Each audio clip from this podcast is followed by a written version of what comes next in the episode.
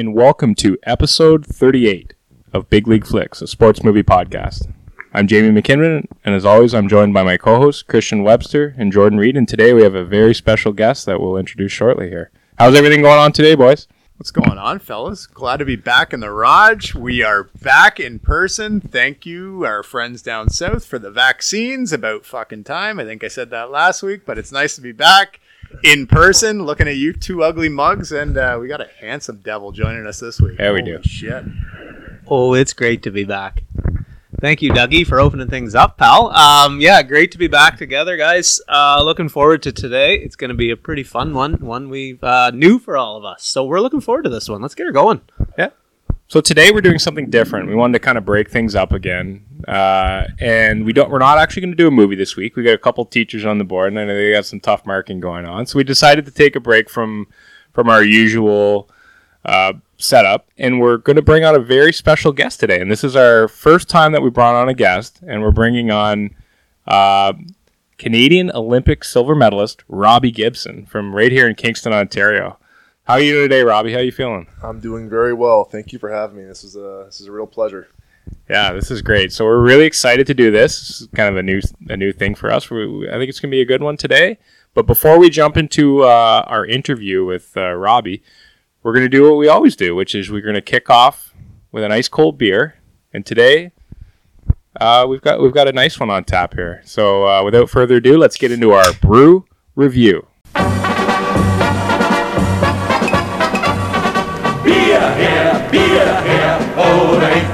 Hey. Ice cold beer! Ice cold beer, yeah? So what are we drinking today, Webb? Well, boys, inspired by our guest of honor here today, we're going with our friends. Uh, we're going back to our friends at Lake of Bays up in Huntsville, and we're going to join uh, or del- enjoy a delicious uh, pint of their session ale, this paddle on. So, from the roof rack, the kayak, the art of paddling, paddling is embedded in the nation's past and present. That's why we're celebrating Canadian canoe culture with Paddle On Session IPA. In partnership with Algonquin Outfitters, brewer, brewer Andrew Walsh has devised a recipe that's as balanced as their untippable canoe. Paddle On offers a tart twist on a dry session IPA. Whatever floats your boat, paddle on all summer long. An easy drinking, light bodied session IPA that is smooth as the stroke of a paddle, clean and crisp with a hint of lemon and citrus hop on the nose. It's the ultimate refresher at the end of your voyage. And at 4.5%, it goes down pretty smooth. So be sure to check them out at lakeofbaysbrewing.ca and give them a follow on all their social media networks. And as always, Big League Flicks please, reminds you to please enjoy responsibly and always ensure you have a safe ride home. Cheers, boys. Cheers, guys. Check this baby out. Why don't you kick us off here, JR?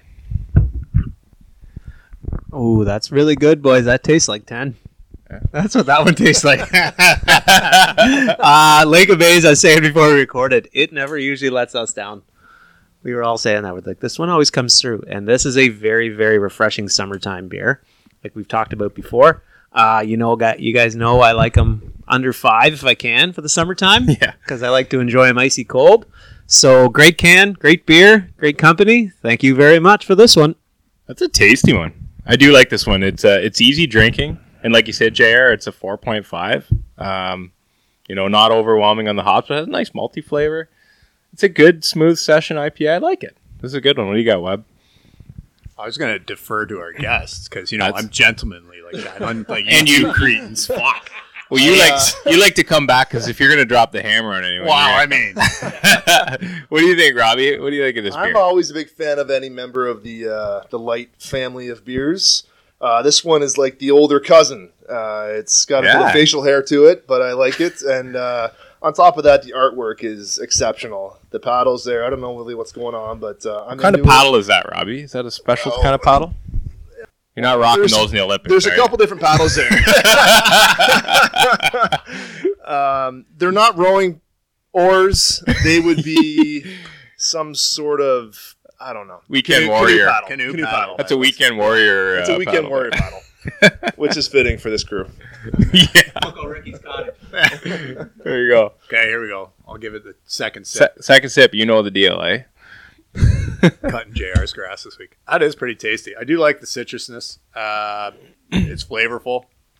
I don't think I've had a bad beer from Lake No. of Bays, and this is continuing the trend. So guys are on point. say, uh, I, I'd, I'd enjoy the pint of this one again for sure. Absolutely.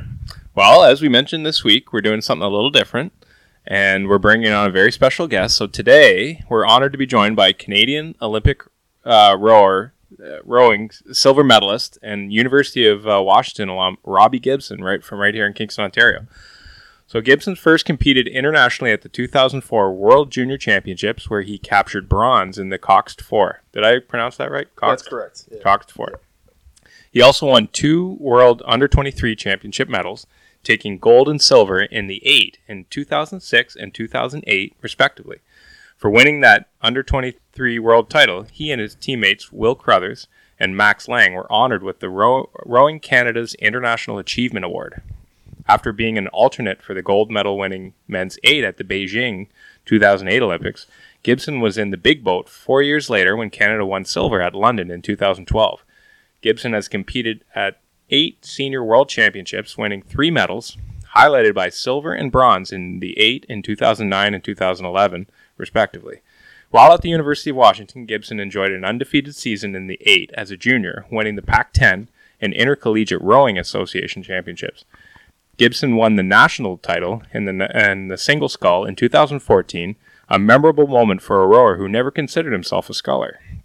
He stuck with sculling in 2015, winning gold in the quad and, and silver in the single at the Pan Am Games in Toronto. He's also won a pair of World Cup medals with the quad sculls, taking bronze in 2015 and silver in 2016. Jeez, I can't even like breathe after reading that. That's a lot of hardware, and what an amazing, uh, Yeah. what a, like That's incredible. That's, Quite the intro. Yeah. no joke. my lungs are hurting after that one. That that's un, unbelievable, unbelievable the, the the accomplishments you've done and, and and achieved. This is pretty awesome. So welcome, Robbie. Welcome Yeah, to the no, I- podcast. I, I, really appreciate it. This is uh, this is a lot of fun so far, and uh, just happy to be here. And Yeah. uh, that brought that brought back a lot of memories, actually. so thank you. Tell us about your journey and how did how did you initially get into rowing? Yeah, no, that's kind of like the uh, it's a common question, um, and it's kind of the same answer every single time I uh, I get it. So I in high school I was a bit of a you know house league hockey player. Got into football, really enjoyed football. Got into basketball. Wasn't much of a basketball player, but I enjoyed being part of the team and everything. And uh, then a good buddy of mine who we were just actually talking about, John Paul Morgenstern, uh, started up the the Regi rowing team in it was 2000 the spring of 2002 and he asked me to join it or try out for it rather and I had never heard of rowing. I didn't know what rowing was, nor did probably anybody else he had asked that day. But nonetheless, we went down and um, we all had a crack at it. Enough guys stuck around to form an eight. So there's eight, you know, eight, nine of us. There's one guy. There was always one extra guy floating around, and um, you know, it only lasted for a few weeks back then. We were late to the start that season. Didn't think much of it until grade 11 rolled around and uh, tried out again. And there was maybe four or five of us that year and um, stuck with it, enjoyed it. Then one of the coaches at the club came up to me and he said, you know, you've kind of got the the skills and they got the body type to go far in the sport. So why don't you stick around for club rowing? I did. Things progressed through that summer. I found myself enjoying it more. I got, you know, things were escalating pretty quick. And then he approached me again and he said, you know, if you really want to take this to the next level, I think you should consider transferring high schools to KCVI. Um, of course, I didn't want to. I wanted to continue playing football for Regi in the fall. I thought we were going to be, you know, city champs and all that. So I stuck around at Regi for the first semester, played football.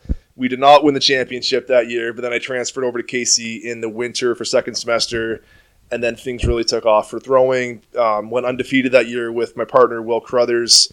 Won a national indoor championships, and then we went undefeated and won the Canadian indoor championships, which led to the junior world championship team, and then ultimately a scholarship to go to school in the states at the University of Washington. So it all, it all happened very fast. Um, I didn't really know what I was doing. It was kind of one step at a time, but um, it all kind of worked out in the end. So So cool. Like, what was it like? Like, at what point did you know?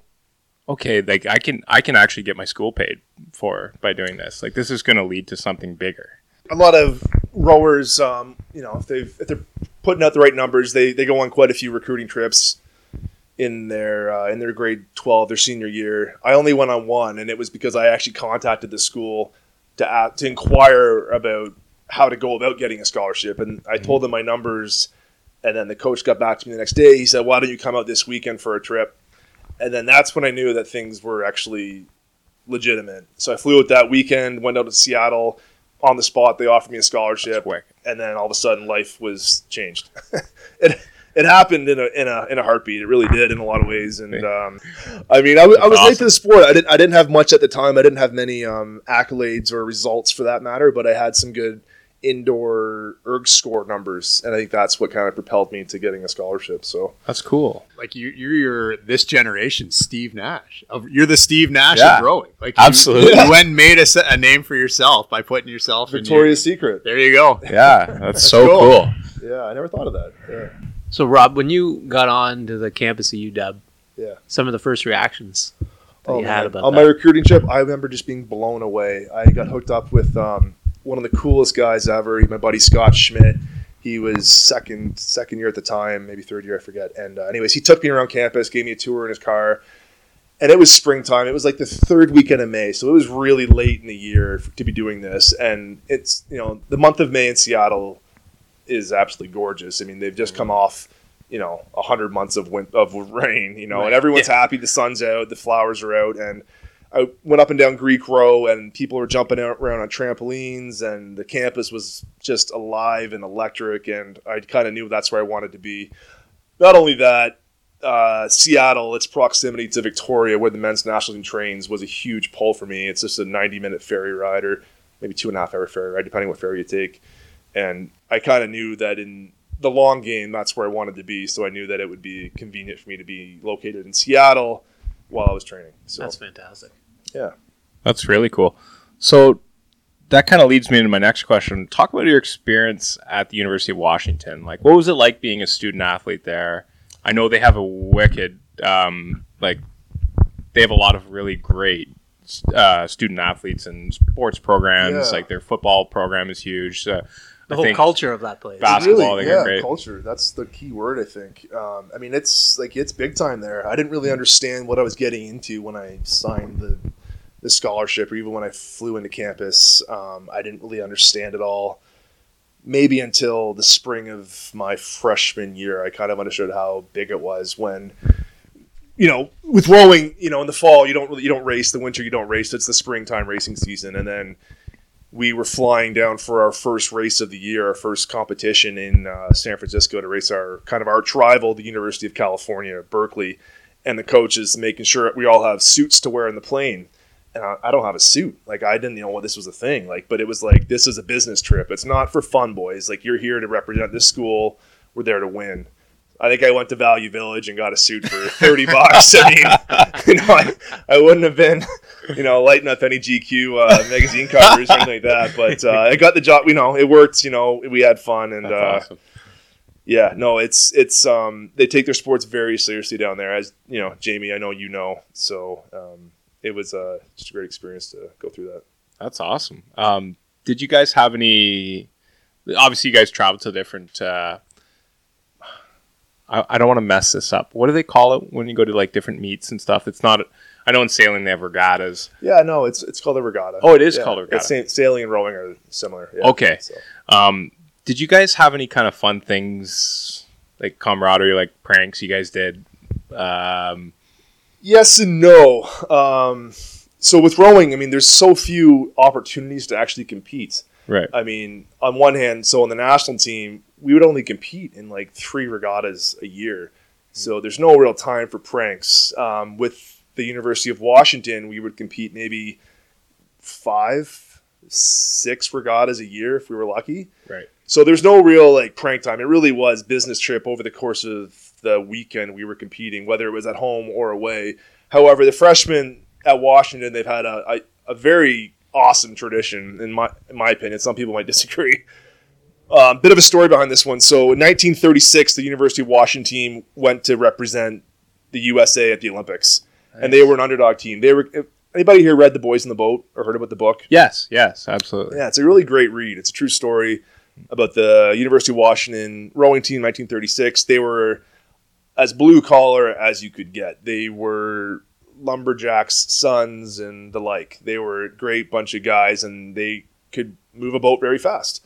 And they went to the east coast of the U.S. to compete against, you know, the Princeton, the Harvard, the Yale boys. Mm-hmm. You know, these different different crop. You know, Right. and they won. They they won the national championship, which earned them the right to compete as the Olympic team for the USA in the 1936 Berlin Olympics. And they ended up winning the damn thing. So the point I'm trying to make here is when they left to go and compete, the remaining guys at the school said, if you guys actually win, we're going to shave our heads. and then they won. So the cool. tradition stands to this day where all the freshmen are not allowed to cut their hair when they arrive on campus in the fall. So they grow their hair out all fall, winter, spring, and then the uh, spring break, um, the senior graduating class shaves the freshmen's heads. That's Even further, and this is kind of creepy. I love that. Probably gross. cool. All that hair, I'm not even kidding you, goes into a pillow, and the pillow gets put into a display case. that's wicked. I it's think that's kind of cool. It's kind of weird. It's kind of old school, but that's a tradition, a long-standing tradition I that like I that. participated in. I don't know if it still exists. I mean, things have changed a little bit in the last few Mm-hmm. years, as we all know. But um, it's not considered hazing. It's not forced upon anybody. It's more of a badge of honor. That's awesome. That's really cool. I was say, it's not a really big hazing ritual. Like it sounds kind of Oh yeah, That's like an awesome tradition. to tradition. be quite Yeah, honest. it it's kind does. of neat. That's Yeah. an awesome Yeah, tradition. no, it was, it I was think we should shave Webb's beard after COVID ends and make a pillow out of it. Make two pillows out of that. Dude, I got I some bet- sweet product in here right now. It's pretty smooth. It's soft. I'm gonna have a king size bed in my new place, and I'm gonna I could make two pillows out of your beard, bud. Make a duvet. Duvet cover. oh, that's awesome, Robbie. That's a really cool tradition. I think that's Yeah. that's pretty awesome. Um, I did hear a rumor. I don't know if this is true. You can confirm it for me. Sure. Uh, that you you went to school with Nate Robinson, the I basketball player. did go to school with Nate Robinson. That's cool. Nate Robinson might not have gone to school with me, but I remember going to school with Nate Robinson, and I remember so it was really cool actually walking around campus as a young kid, Kingston, 18, 19 years old, and it just so happened that that year the men's football team was they were having a rough go. I mean, there's a bit of a backstory to all that, but they weren't the team on the campus. It was the men's basketball team. They were ranked mm-hmm. number one in the country. They were number one seed going into March Madness. And Nate Robinson was the guy. He was their via you know VIP. He was their MVP. Sorry, and uh, to watch him play basketball was. I mean, to this day, I stand by this. He's. I think he's the most athletic guy I've ever seen in person compete in a sport. I mean, I, he dunked over like a six foot ten guy. I think he was from Arizona. That And he was like five nine, wasn't he? Five Nate nine on a good Yeah. day. Yeah, like maybe Um, even five eight. He even played. Um, he played uh, starting safety, I believe, for the football team his freshman year. Oh, really? He was a dual athlete. yeah. Unbelievable. And, That's uh, awesome. yeah, At he- that level, Just I not a box. exactly, Just not a boxer. You gotta, gotta give him Yeah. respect, right? just not a big boxer. no, oh, poor guy. Yeah, Yeah, that was a rough tough one. for him. No, but that's that's really cool. That's really cool. Did so?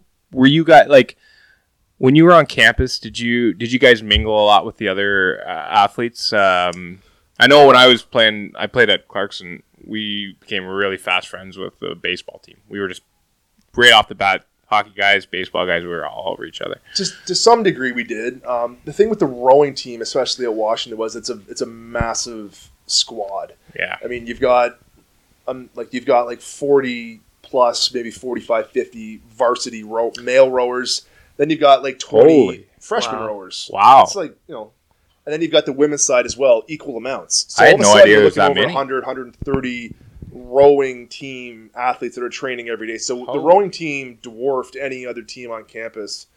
Um, Really? So there's a lot of mingling going on between ourselves, um, but we all dined in the same hall. So dining, you know, like Monday, Tuesday, Wednesday, Thursday nights, we're all athlete dining hall in the boathouse. cool. So all the athletes came down to the boathouse, which is where the meal was served, and it, you know they invested like I think it was like twenty one million dollars to build this boathouse. My freshman year got completed. It was it's amazing. To this day, it's the best rowing boathouse I've been to on the planet. Nothing even compares to it. It is unbelievable. that that's amazing. That's Yeah. ama- I, I had no idea that that, Yeah. that there were tho- that many uh, rowing athletes on your team. So that just shows you how difficult it is to r- for to rise to the top of the sport, even in your own school. yeah, So Yeah. the internal amazing. competition would be pretty high. Oh, it certainly was. It was every single day. I mean, there was no off days. There was no off strokes for that matter. I mean, there was guys from all over the world that were there. There was, I mean, we had like U.S. military guys on the team. Um, just some pretty hard nosed dudes. Wow. And um, but everyone's there. It's camaraderie. Everyone's there for the same purpose. I mean, you you compete against each other, you know, and then you're buddies right after. So Right, it all of course. it all works out. You guys know all this. Like, That's incredible. Wow. Um, so, from your experience at uh, University of Washington, you were competing also in uh, for Canada in other events, right? During that time, was that correct? Yeah, so I'd, I'd be in school from September through June, and then after the national championships, um, I would, you know, like I said earlier, take the ferry up to Victoria, and I would hop on to the national training squad in Victoria, and you know, try out for the team, whether it was initially the under twenty three national team or then eventually the senior national team.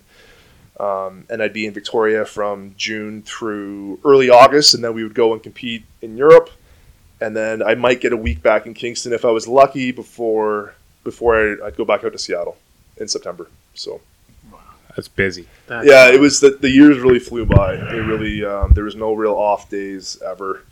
Um, there was no off time. It was it was pretty full on for a, for a very long time. So, Rob, how many guys are coming out to that Canadian tryout in those teams?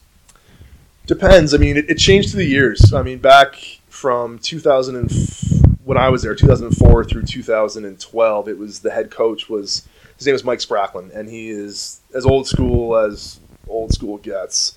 And his philosophy, his his um his his kind of practice was that anybody could show up.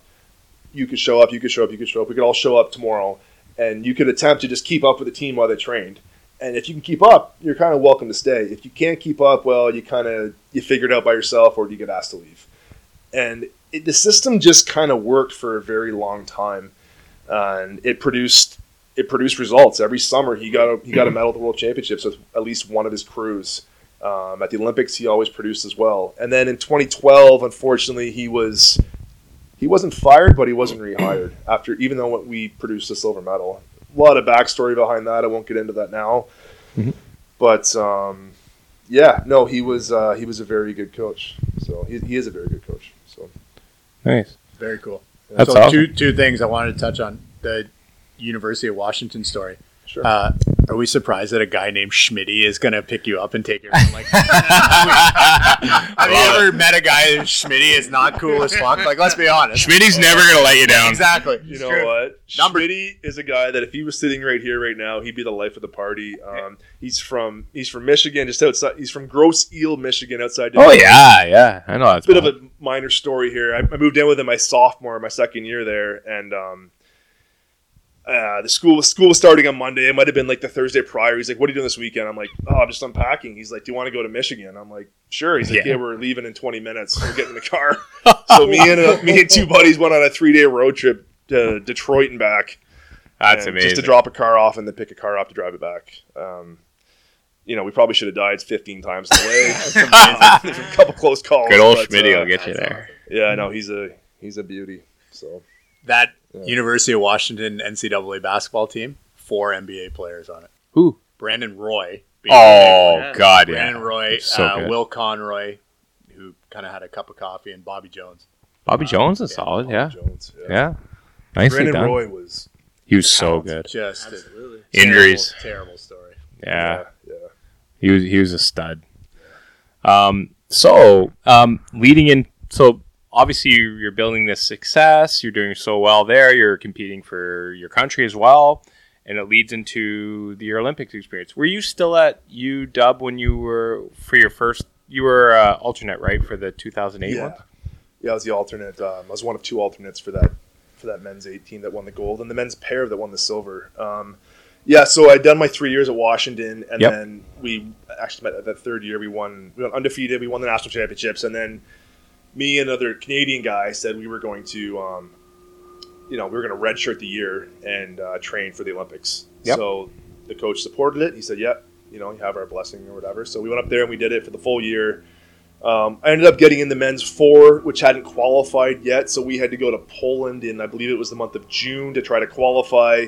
We missed out by the smallest of margins. It was like less than a second in qualifying. The Australians were first, the Chinese were second, then we were third. So we didn't get to qualify the men's four to go compete in Beijing. But then I got to go to Beijing because I, I got deemed the alternate. So it was a great experience. I think I was 21, 22 at the time. These, um, you know, these these guys that ended up winning the gold and the silver, they were just absolute units. They were veterans. They were there with a purpose. They had all been to the Olympics before, more or less, and um, a lot of them had had an upset previously in Athens in 2004. So they had been, you know, kind of scorned in a way by the sport, and they were not going to let it happen again. They went there with Right. a purpose. They weren't interested in the media. They weren't interested in the the bullshit that comes with the Olympics. Part of my language, but um, All business. they went there and they were all business, and they took care of business in you know impressive fashion. So Cool. it was cool to see that and kind of take some mental notes, and then also to kind of you know party with them after. I mean, it was a really good time. I mean, Yeah. we had a we had a, we had a lot of fun in Beijing. They were, uh, I'm still good buddies with a lot of them. So That's cool. So were those guys? Would it be safe to say that they were kind of like mentors for you in, Oh, in your for sure. journey? Yeah, in a lot of ways. Yeah. I mean, like I was kind of mentioning earlier, like when we're on the water and we're training, like there's really no friends. It's really like you're there to beat everybody. Off the water, a different story though. They were Right. they were great guys. You know, I was I was a young kid on the block, and they were they were awesome. So So in Olympic Village, 21 years old, walking around, hanging out, seeing things. I'm sorry, that's got to be quite an experience in itself, just to look around and see everything. yeah, no, it, it is. I mean, it's it's. I mean, the three, you know, Beijing, London, Rio. Like Mhm. Beijing was was a lot of fun. I kind of like stuck away with some accreditation. I kind of had partial accreditation that turned into full accreditation somehow. Okay. Otherwise, I wouldn't really have been allowed in there. Because, sorry, um, the first week of like when we were rowing the, the competition, we are staying at a hotel close to the venue. The, the venue is actually about an hour outside of Beijing, Mhm. much like it was in in uh, in London as well. We stayed at a hotel there too. So Okay. um, and then afterwards, the competition's over, and um, we got to go into the village. Um, yeah, no, it's a lot of fun. I mean, you got ten thousand athletes from all over the world. Um, it's a very exclusive place. You can't buy your way in there. Um, it's like airport security times two, maybe three. Um, there's there's all the food you can eat. There's pools. There's big open spaces. It's everyone's friend. It's it's a really cool place to be. That's awesome. So That's cool. yeah, but there's no partying. There's no partying in the village. People kind of get this confused. The Yeah. partying and the fun and all that jazz happens outside of the village. Inside, it's a it's a very much it's a respect thing. I mean, Right. people recognize that people are still competing. They've dedicated their lives to it. It's a very quiet Mm-hmm. place after after the sun sets. It's not loud or rambunctious or anything like that. That makes sense. Absolutely. Yeah, it does. You're. You mean you spend four years training for something? You're not going to want to mess it up for someone else. Yeah, Like, no, it's I mean, it's very it's very much respected. So Yeah, makes a lot of sense for sure. Um, what what did you notice between that experience when you were the alternate, and then going to London, and you know basically each year? What what were some of the things you learned over those courses, like lessons moving into the next? You, you talked about those Um, guys they'd been scorned before. yeah. You know, I think just just simplify. I think just um, how important each competition was because, like I was Mhm. saying earlier, we were chatting around. Like there was only you only get a handful of competitions a year, if, even if you're lucky. Um, sometimes you, you might be minorly in, injured or whatever, and Yeah. the coach might not want you to compete just to preserve you for the world championships. So you might get one race a year.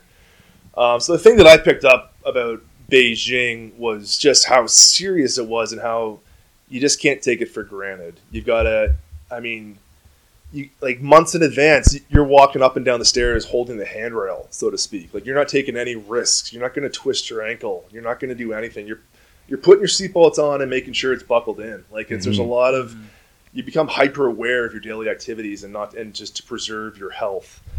Um, so maybe that's what I took from it. You know, going into Beijing, I was you know my early twenties, late teens in a lot of ways, and I wasn't thinking that way. But then I saw how serious these guys were taking their approach into into this one final you know competition. I, it, it hit me as how serious you got to take it. So I think I learned a lot from from watching them. that's cool. Yeah.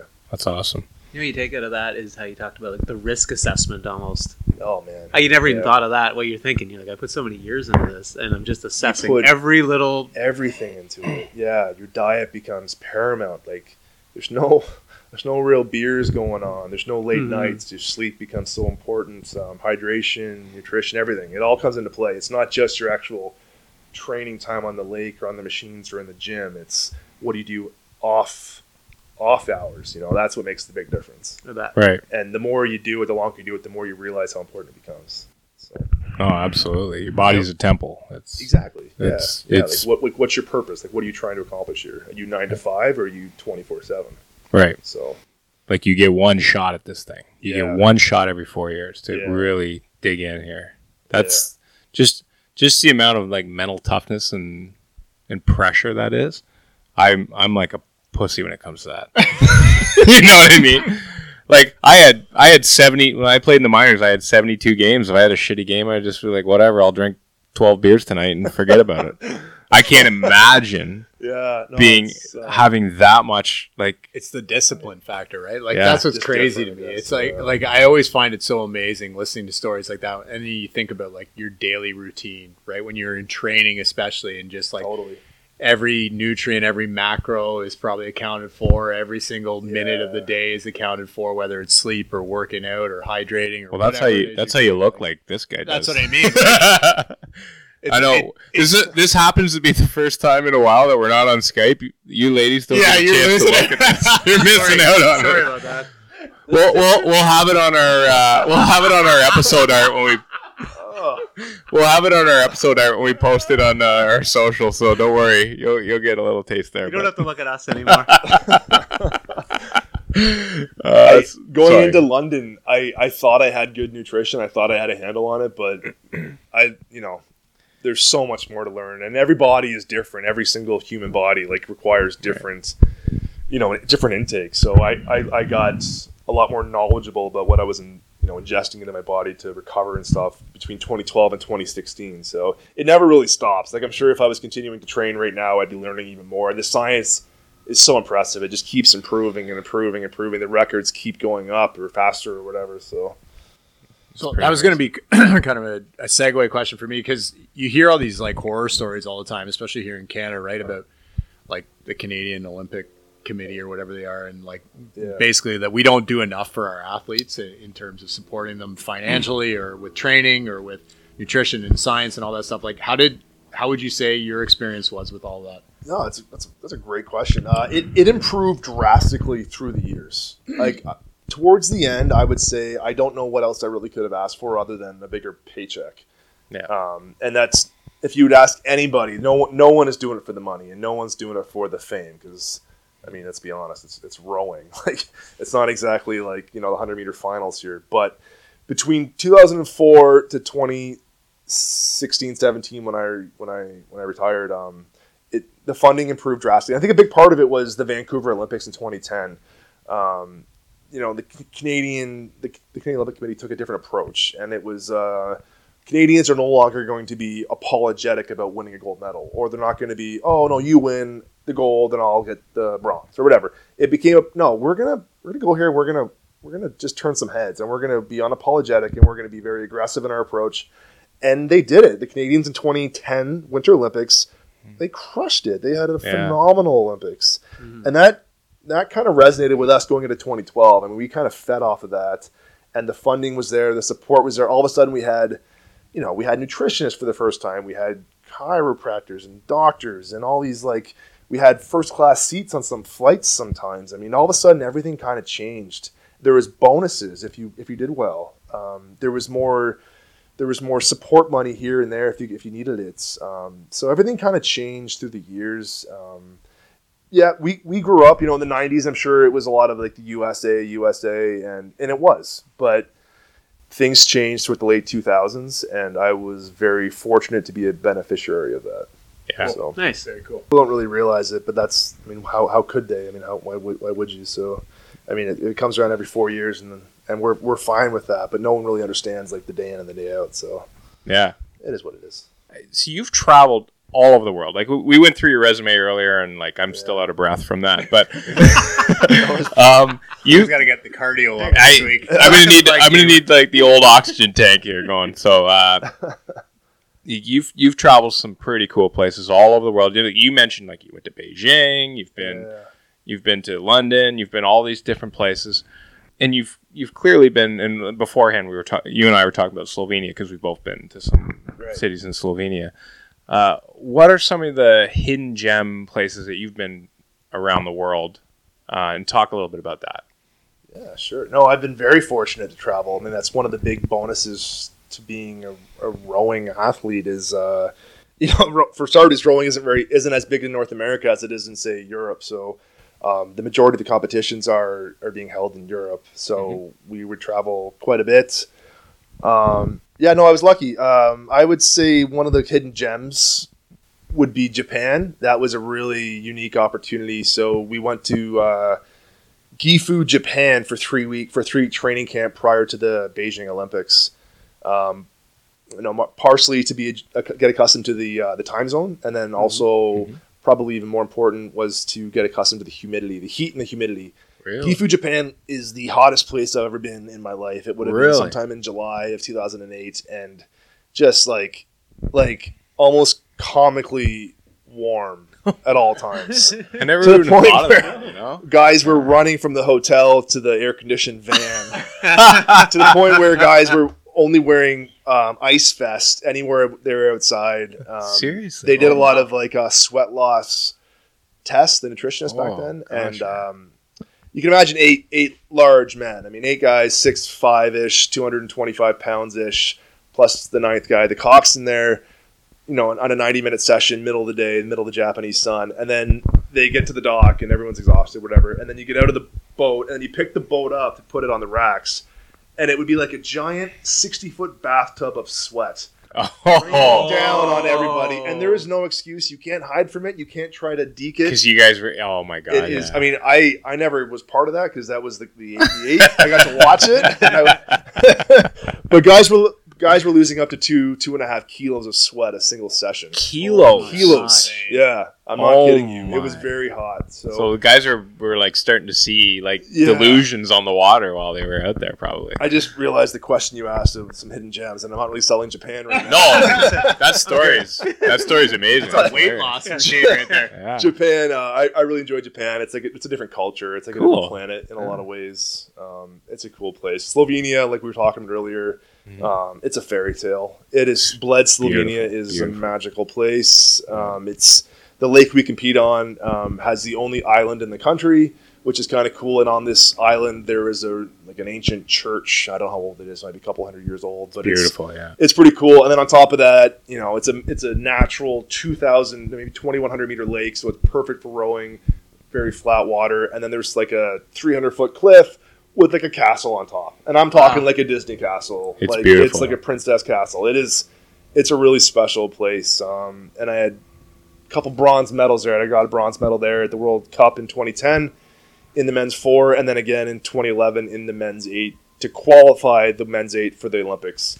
So we had a lot of fun there afterwards. Um, and on top, even on top of that, I'm just the memories are coming back right now. All of the hotels are at the start line of the lake, so you could sit on your balcony and watch the races go down the course.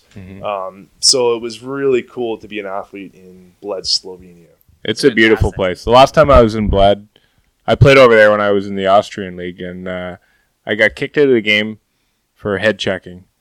I hit. their- they had. Uh, they had uh, back a lot of teams in Europe like they'll have like studs and then their fourth line is usually a bunch of like young kids like 16 17 year old kids. That's kind of how it is. Their their like fourth line got caught on with my line and I put this kid in the next week basically. Got kicked out of the game. He's probably 16 I got James embracing his inner Mark I was gonna say you shifled him. I got I had a Mark Shifley moment. Uh, got kicked out of the game, and I remember they were throwing like coffee and like beer, or whatever it was, on me while I was going down the tunnel. It was that was my blood ex- last Bled experience. Six with you, though. But I love, but I love Yeah. before the game. I remember like walking the lake, and it was so beautiful. It was such a beautiful lake there. It's a special place. Yeah, very So very, very cool. where's the best? I'll say party town you've gone to or party place you've been to while you were traveling. What was the best? Ooh. What was the and like you know no Vegas or like any of that kind of like Sure. Yeah, like yeah. when you're part of the Olympic team after all the training after everything when when you're getting a little bit of downtime where where's the best Oh, downtime spot been? I could. so I'll try to. So London was obviously really fun. We got a medal, Oh, and we- yeah. if you get a medal at the Olympics, you're kind of like a minor celebrity for a very short amount of time. And London was a lot of fun because you have VIP access to all these parties and all this stuff. So that was that was really cool. Um, Switzerland, we would race in Switzerland and Lucerne, Switzerland every year, and a bit about rowing. So there's there's three World Cups every every summer, and then there's the World Championships at the end of this summer. The third World Cup every year for rowing is always in Lucerne, Switzerland, because it's the best lake on the planet for rowing. It's perfect. It's up in the mountains. It's 2,000 meters long. It's absolutely picturesque. You know, whatever. But after the competition's over, it's like all of the world's rowers would convene on this one bar called on the river, you know, like a mountain river called Pickwick's, and it would turn into quite the the fun night every single time without fail. So that was always fun. But probably the memory sticks out the most with me was the 2007 World Championships in Munich, Germany, and Oh, everybody nice. went to this place called Hofbrauhaus. I'm sure a lot of everyone's heard of it. Mm-hmm. Um, it is like quintessential German, you know, lederhosen and beer hall and lights and big jugs of beer, and that was a really fun night. We had a lot of fun there. That's So- awesome. Very, very cool. Very cool.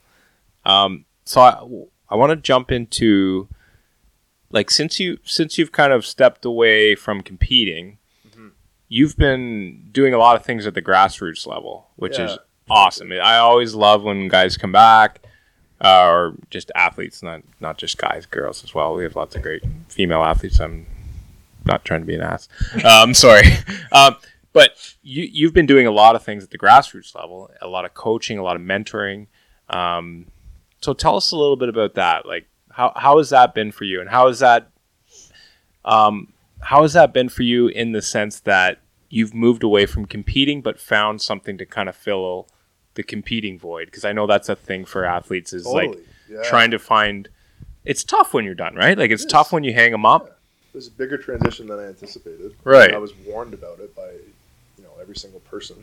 Yeah. but it's it's never an easy transition. Uh, when I moved back to Kingston, I, I started helping out. I was volunteer kind of assistant coach for Queens, the Queens rowing team, and I think initially it was it was too big of a transition for me. It was I was frustrated with the athletes' approach. Like, why don't you treat this like you're an Olympic athlete? Like, why are you not here Right. early? Why are you not be on time and trying hard every single stroke? And there was a lot of frustrate. I didn't. It was just a big jump for me. Yeah. But that's fine. I mean, I still learned a lot as a coach. You know, trying to help out as I could with with that uh, with that squad. Uh, since then, I've just been a bit of a volunteer coach at the club, helping out wherever necessary, coaching a lot of high school kids, a lot of junior rowers and stuff. Um, most recently, helping out uh, kid Cole. Um, he is uh, a bit of a, he's got a bright future ahead of him in the sports. Um, he just recently made the uh, the Ontario team. As of next, he's 16 years old. As of next week, he's going to start training with the Queens rowing team. Cool. Um, he's really taken strides in the last in the last year, and uh, just just been a pleasure to be be a part of his journey. So That's awesome. That's really good. And it's so great when somebody of of your ability, your stature, your charisma, and again the resume, like like, and as you mentioned, like you know what it's like to to literally dedicate twenty four hours a day, you know, to reaching your goals and things like that, and to be able to come back and and and give back to, to the rowing community and, and to mentor young athletes that are trying to reach those goals. That's that's such a valuable asset to have. Like in this val and and I'm sure it probably helps you too to you know find the purpose beyond competing and stuff because that's that's a really hard letdown sometimes. yeah, no, there's a lot of volunteer coaches that helped me on my path, my journey. So Right. if I can give back in the same way, then I'm happy to. such a cool thing. Yeah. Uh, and one question I have le- leading out of that, and and I'm not sure if you're comfortable talking about it, but I know that you just you and I have spoken about it that you have a pretty awesome and exciting opportunity coming up. Yeah. Um, if you're comfortable, Oh yeah, no, of course. Yeah, no. Uh, so in August, I'll be moving down to Nassau, Bahamas, to uh, to be to be I'll be a teacher at a private school down there. But the main incentive is to be a um, get a rowing program going for this this cool. So I'll be the director of a rowing program, and um, there's a there's a Nassau rowing club, but the school is trying to get they have, they have a tennis academy and a golf academy, and they're trying to get a rowing academy going, and they've kind of charged me in a lot of ways or hired me to be the um, the lead dog in this sense. So I'm going down there, and I'm just going to do the best I can and try to help them uh, get a rowing academy fired up down in the Bahamas. What a So- town. So cool. I've had some good nights in Nassau. I'm not gonna lie to you. I've Yeah, had some colleagues and some sands down there. It is a great town. Yeah. yeah, I'm That's just awesome. say It, it really is. Very, very, Very cool. ne- cool town. yeah. Very awesome. No, it's a good opportunity. What a great opportunity. Yeah. So And they, and they're they're in for a treat because you're an awesome guy and that's really thanks, cool. Tanner. Yeah. Appreciate it. Really, really cool. Thank you. So let's dive into some lighter stuff. Right on. Let's. I'm gonna Yeah. take you off the hot seat. Thanks, bud. I I know you've probably been asked a lot of those questions, and, I, and we really appreciate you coming on and, and, and telling people about Yeah, the no, sport of pleasure. rowing and talk about your journey. That's really cool, and I think it's amazing. I I've known you for a while, and I, I didn't know a lot of the in depth stuff that you just talked about. That's pretty awesome. You're a pretty humble guy. You're one of the most humble guys I've met. So uh, I really appreciate you coming and opening up tonight. You know our podcast is about sports movies, so now we're gonna get a little lighter here, and we're gonna we're gonna We'll probe- you in the hot, hot seat next time. yeah, we're gonna probe, stories too. we're gonna probe you about some some fun stuff now. Um, and jump in, Jr. and Webb, if you have some funny questions you want to ask about this. I'll start one off. Tell us about your favorite sports movie, and and maybe give us our your top five. Sure. Yeah. So uh, you know, I was had the foresight because you gave me the uh, the heads up here. So I made a, made a little a little list here. Oh, good. I didn't want to uh, come in empty-handed. So top five, in no particular order. Uh, remember the Titans. Nice, Everyone can your appreciate boy that, right? Coach You know? Boo. That's a great pick. Number Good pick. two, which I mentioned to you maybe a year ago, six months ago, and it's you know it might not be the top five, but I'm going to mention it. It's called The Boy in Blue, and it's a true story. Um, it's Yeah. about Ned Hanlan, the sorry, Ned Hanlan, the Canadian rowing champion, uh, by, played by Nicolas Cage. It's pretty, Nicolas Cage. pretty cool movie. Yeah, Nicolas way. Cage. Yeah, it's like in his early 20s. He's absolutely shredded in the movie. We got to do this movie then. You know, okay, uh, we got to put it on the radar now. back in this in the time this movie was made or sorry not made but um, when this was going on uh, rowing was much bigger than it is now it was Mhm. big on betting a lot of betting was going on so Really? anyways uh, number three rudy um, Yeah. obviously everyone Great pick. rudy Yep. I love Rudy. childhood movie right that's my number two all time. number four this might throw you guys off when we were kings Oh, uh, yeah, yeah, yeah. Ali, yeah Muhammad Ali. yeah Yep. Muhammad That's Ali. a good one. Yeah, That's a I have the movie. I have the book that that's based on. it doesn't yeah. get a lot of uh, you know airtime here Very, very good anywhere, movie. but uh, no it's a good flick excellent. Um, flick. It's on the list. We haven't done it yet. It's a it good is one. on the list. It's an excellent movie. Excellent. Number five slash number six. I'm going to get a twofer here. Uh, 42.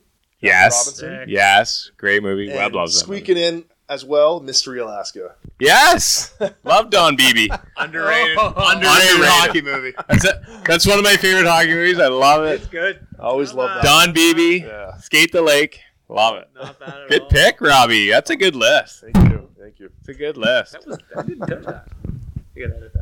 If you if you had to pick a really overrated sports movie, do you have anyone that's like overrated? And you're like, okay, people always bring this up, but I don't think it's that good. Overrated sports movie.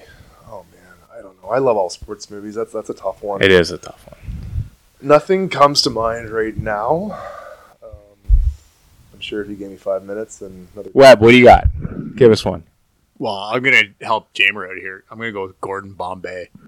Just as your ducks fly Okay. together, but Yeah, I've got I've I like okay. okay.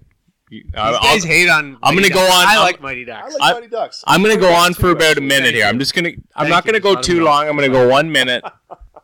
I like I like the Mighty Ducks movies because they're fun and you can laugh and they're and the, you can watch like I watched it with Cleo. She loved them. The thing that and I when I put my lens on for when we're scrutinizing sports movies, the reason I scrutinize it is because it's completely unrealistic and there's like eight thousand things that makes it unrealistic. At the end of the day, I'm just like, no, I love it. It's a great movie. I love it. It's heartwarming. Yeah. Major League Two is still better than Major League One. There, No, No, it's not. that's a bad pick. Not at all. That's a bad pick right there. Webb. Absolutely Shake your head.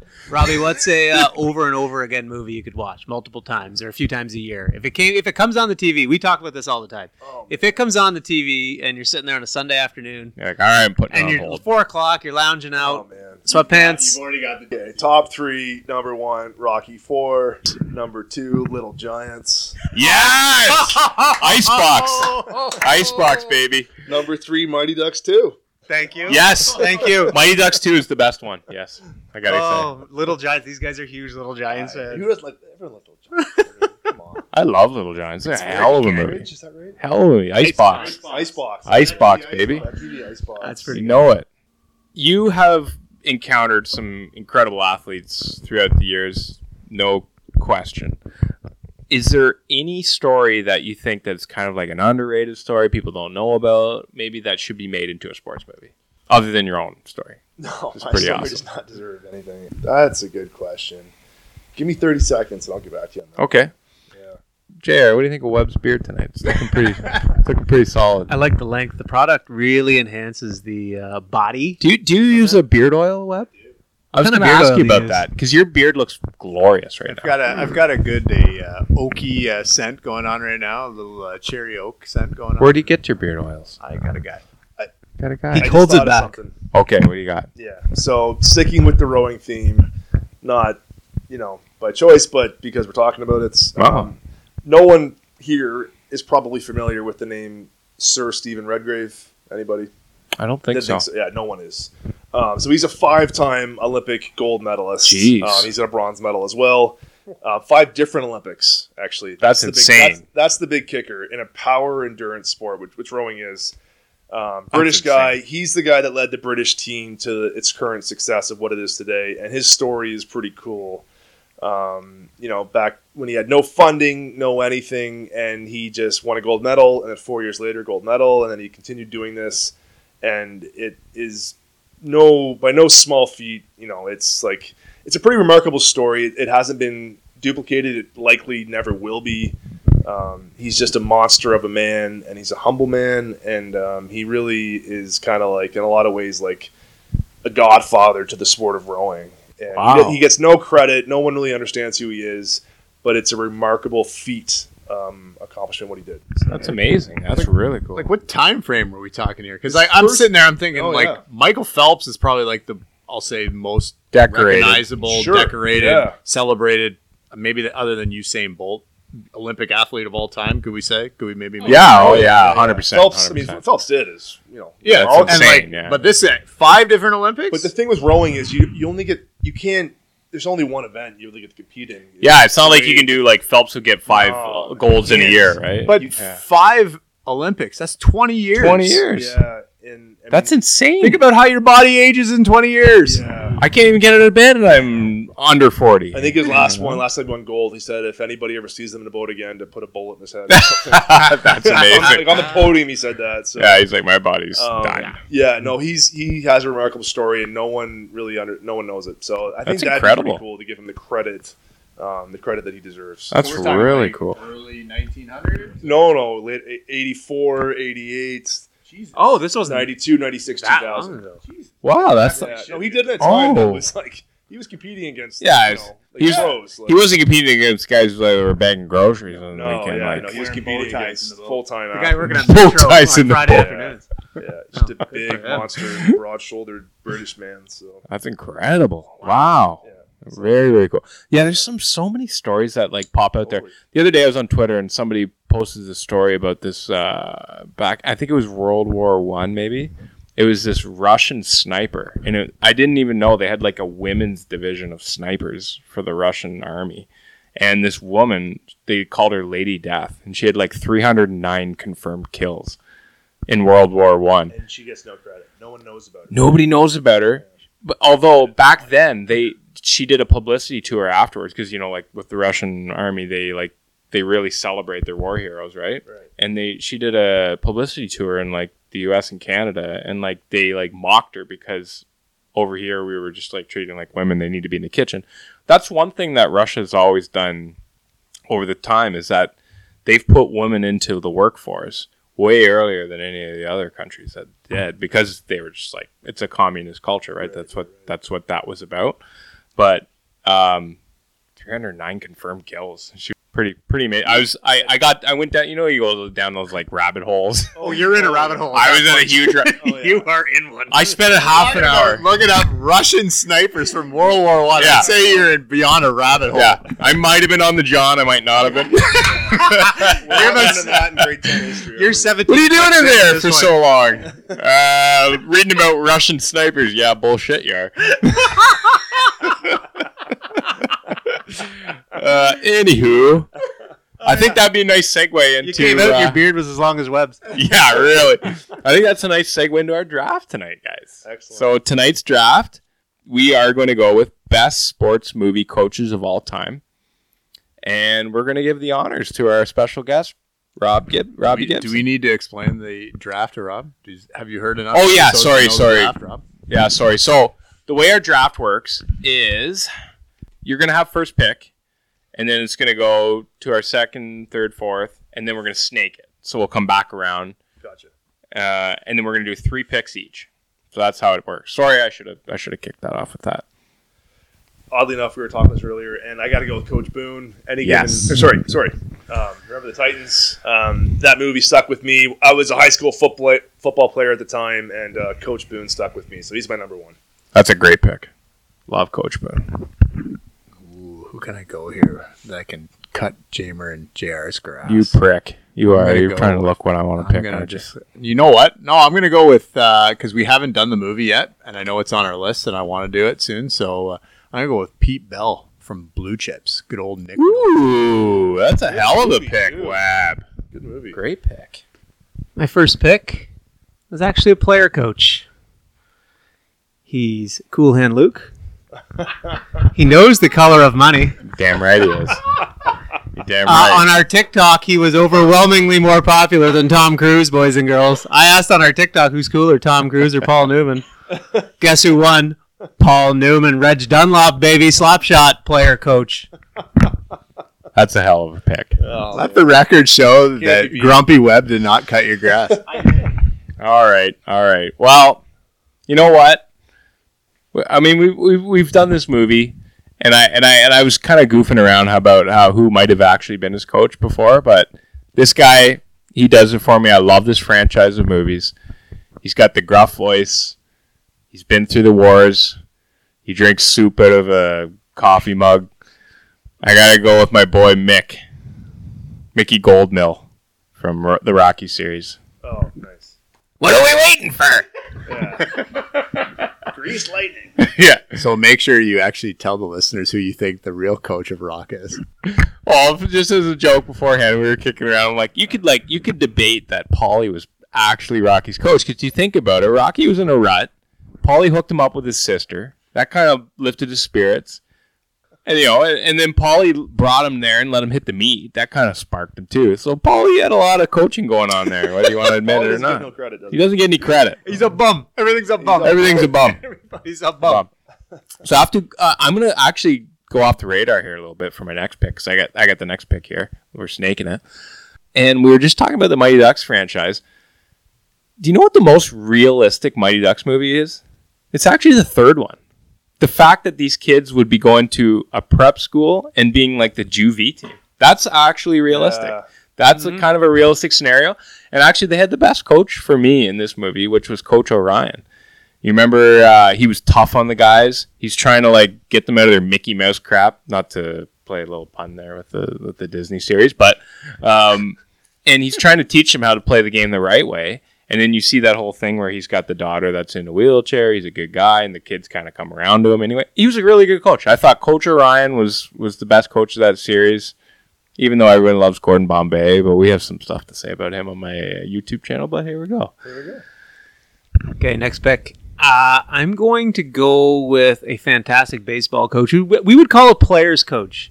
Uh, Charlie Sheen we is on the record for loving this guy. He led the boys out of the locker room. He led the team to the bar every night.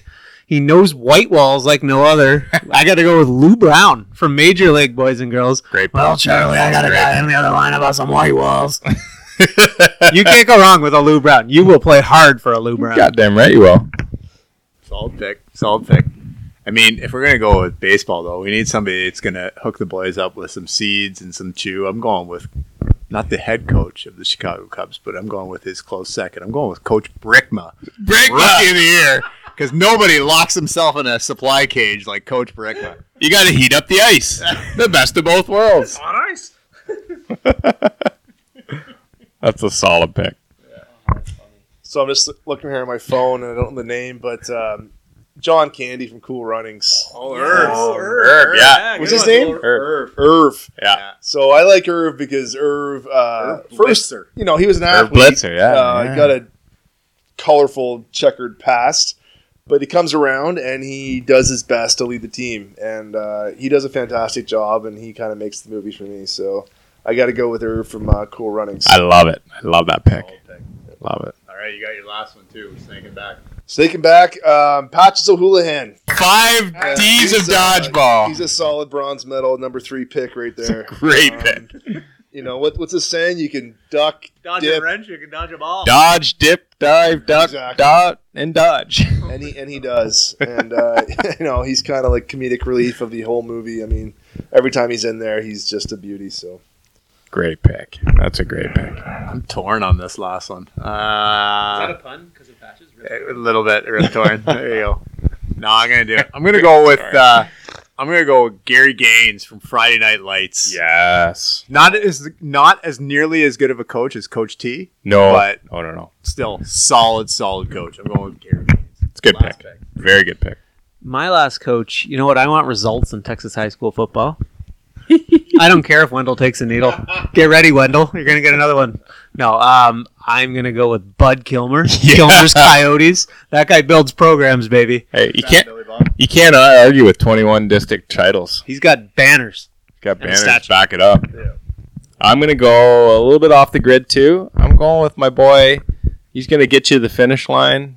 Uh, Harry Hogg from uh, Days of Thunder. oh, Crew chief Harry Hogg. I mean, who can take a guy, uh, you know, a guy like Tom Cruise, open wheels, punk, and turn him into a, a Daytona winner? I mean, in one season after totally. after Special getting tires. yeah special tires going in that corner there. You know, Harry Hogg. That's my last pick here. Some uh, shout outs here. Um, I think I got to give uh, one shout out I wanted to give was Rome's Romeo from uh, Tin Cup. I got I got Coach Carter just because with how much I like him. Yeah. Uh, boys, Mr. Miyagi. Yeah. What about Bagger Vance? Randolph Junuh is a mess. There's no way he's even competing in that tournament if it's not for Bagger Vance. good good draft this week, boys. That was fun. It's a good one. Good stuff. Well, tell them where to head us up, Web. All right. Thanks everybody for listening, engaging with us on social. Don't forget to like, subscribe, and leave us a review. And please continue to engage with us on Twitter at Big League Flicks, on Instagram at Big League Flicks Pod. You can check us out on YouTube, and you can check us out on TikTok with uh, old uh, Reg Dunlop. There, he'll. Uh, we'll put a pic, We'll put a poll up. Maybe who's a better looking, uh, Reg Dunlop or our, our guest here this week? Oh, that's a tough one. Oh, Robbie, you're gonna win. Robbie, you're gonna win that one. It's a tough one. Take All care, right. everybody. Take care, everyone. Thanks a lot, Robbie. Thanks, everyone. Thanks, Robbie.